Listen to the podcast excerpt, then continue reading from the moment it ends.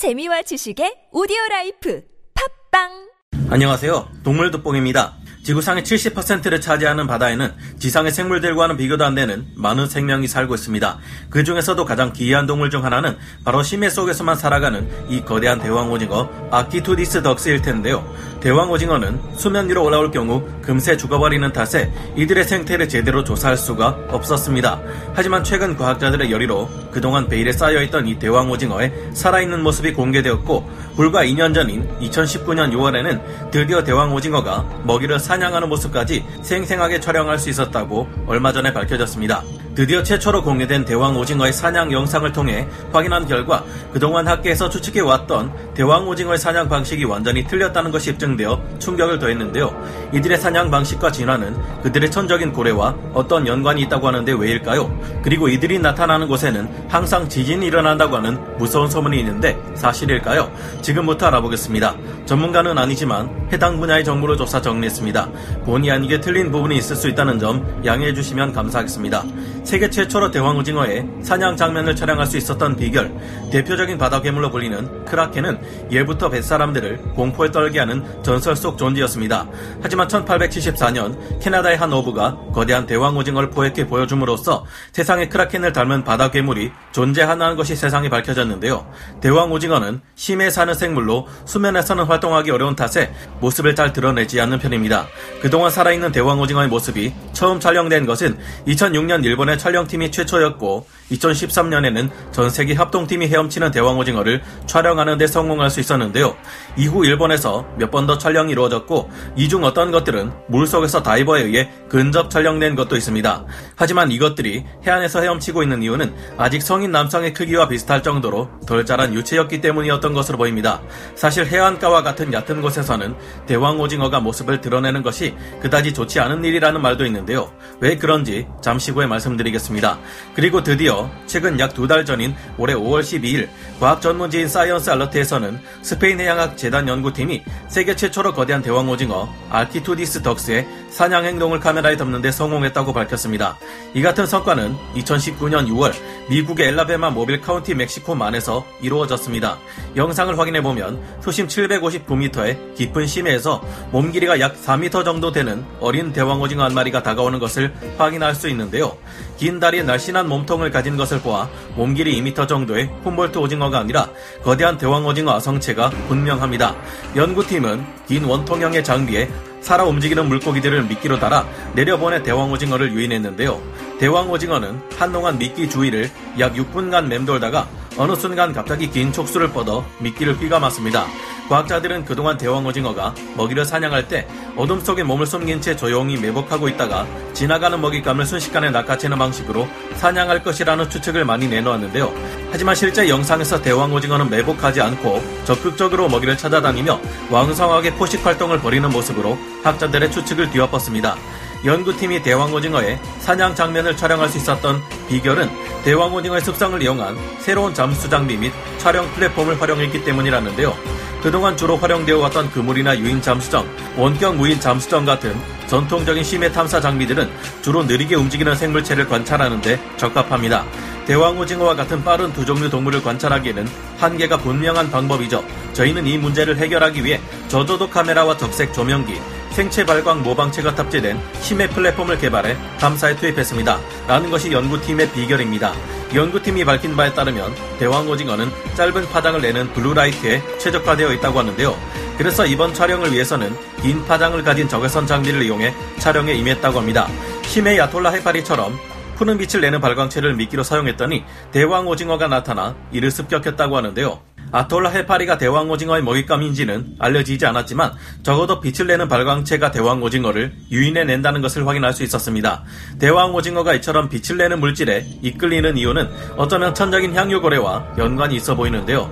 대왕오징어와 이보다 더 큰 것으로 알려진 남극하트 지느러미 오징어는 모두 굉장히 큰 눈을 가지고 있습니다.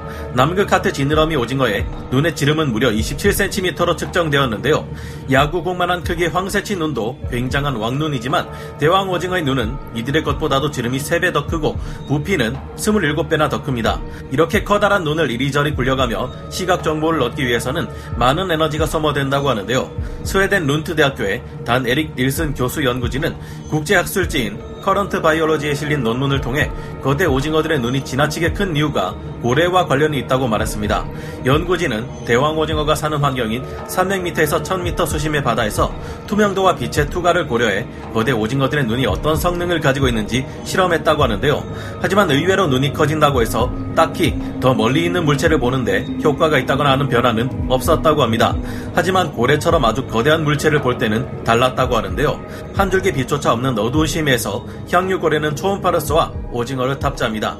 하지만 대왕 오징어는 향유고래를 찾기 위해 사용할 수 있는 기관이 눈뿐인데요. 연구진이 밝힌 바에 따르면 향유고래가 접근할 때 일으키는 물살이 주변에 있는 발광 생물을 자극하는데 대왕 오징어의 큰 눈은 빛을 예민하게 감지한다고 합니다. 향유고래가 지나가며 발생하는 빛은 멀리서 볼 때 아주 미세하게 보이지만 거대 오징어들은 큰 눈으로 이 작은 음영의 차이를 쉽게 감지할 수 있다고 하는데요. 연구진은 대왕 오징어가 약 120m 밖에서 접근하는 향유고래를 알아챌 수 있다고 합니다. 하지만 향유고래는 이보다 더 먼 거리에서 초음파를 이용해 거대 오징어들의 위치를 파악할 수 있고 대왕 오징어들이 먹물을 쏘며 도망친다고 해도 초음파를 이용하는 덕분에 쉽게 추격할 수 있습니다. 이런저런 이유로 인해 거대 오징어들에게는 향유고래는 소름 끼치도록 무서운 천적일 수밖에 없을 듯한데요. 이 점을 알고 나니 대왕 오징어는 심해에서 빛을 보면 도망치는 것이 정상일 듯한데 오히려 달려들어 사냥하려 했다니 이건 또 어떻게 된 일인가 싶기도 합니다. 그 이유는 아무래도 더 심층적인 연구가 이루 어져야 알 수 있겠죠.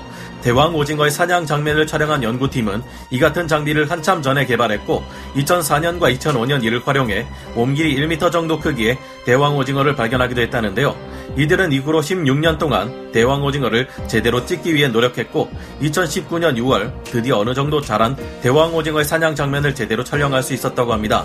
앞으로 연구팀은 서로 다른 강도와 색상 그리고 패턴을 가진 여러 종류의 빛을 실험해 이것들이 심해 거대 두 종류들을 유인하는 데 있어서 어떤 차이점이 있는지 평가할 계획이라고 하는데요. 그런데 여기 흥미로운 사실이 하나 있습니다. 대왕 오징어가 해변가에 나타나 자초될 때마다 강력한 지진이 발생했다는 것인데요. 대왕 오징어가 나타난 것은 지진의 전조 현상인 걸까요? 실제로 지난 올해 1월 31일 일본의 시마네현 앞바다에서는 몸길이 4.1m에 몸무게 170kg의 대왕 오징어가 나타났습니다. 지난 2020년 12월 17일에도 몸길이 3m 정도의 대왕 오징어 사체가 교토부 해안에서 발견되었고요. 다자란 성체 대왕 오징어는 보통 심해에서만 생활하기 때문에 해안에 나타난 성체 대왕 오징어들은 죽어 있는 경우가 대부분인데요. 이날 대왕 오징어가 나타나고 2주 정도가 지난 2월 13일 밤 후쿠시마 앞바다에서는 규모 7.3의 강진이 발생했습니다. 이와 비슷한 현상이 우리나라에서도 발생한 적이 있는데요. 지난 2020년 11월 부산에서는 몸길이 1.8m에 몸무게 120kg의 덩치를 가진 심해어인 대형 도톰이 잡혀 국내에서도 얼마 후 지진이 발생하는 것 아닌가 하는 사람들의 우려가 있었습니다. 지진은 지각이 충돌하면서 생기는 능력이 누적된 결과 발생하는 것으로 알려져 있는데요. 지각은 대부분 그 땅이 견딜 수 있는 응력의 한계를 가지고 있습니다. 쌓이는 능력이 이 응력 한계를 넘어설 때 지진은 발생하는데요. 일본 열도 앞바다와 같은 지각판이 충돌하는 지역에서는 응력의 누적 속도가 지각판 내부 지역보다 빠릅니다. 이에 따라 판의 충돌 때 주변으로 다양한 능력 효과가 발생할 수 있다고 합니다. 지각의 응력이 누적되면 균열이 생기고 그 균열을 따라 지각 내부에 존재하는 가스가 분출되거나 앞전 현상으로 땅이 쪼개진 단층면을 따라 전하 정렬이 유도될 수도 있다고 합니다. 그 결과 라돈 가스가 탐지될 수 있으며 전자기적인 변화 또한 일어난다고 하는데요. 지진이 일어나기 전 발생하는 이런 전자기적 교란은 심해 생명체들에게 영향을 주어 해수면 근처로 이동하게 만든다고 합니다. 즉 대왕 오징어가 해안에 나타날 경우 지진 전조 현상 중 하나로 해석할 수 있다는 이야기인데요. 대왕 오징어나 남극 하트 지느러미 오징어는 보기만 해도 오싹해지는 날카로운 촉수와 부리를 가지고 있지만 이들이 사람을 해친 것은 단 한 번의 사례밖에 기록되어 있지 않습니다. 그에 비해 지진을 미리 알려주는 역할로 의도치 않게 우리에게 도움을 주기도 한 것 같은데요. 대왕 오징어보다 더 거대한 남극 하트 지느러미 오징어는 그 거대한 덩치와 공포스러운 생김새 때문에 다른 해양 동물들을 마구 잡아먹는 현생 바다의 티렉스일 것이라는 추측을 받고는 합니다. 하지만 실제 이들은 성숙할수록 온순해지는 현상을 보였다고 하는데요.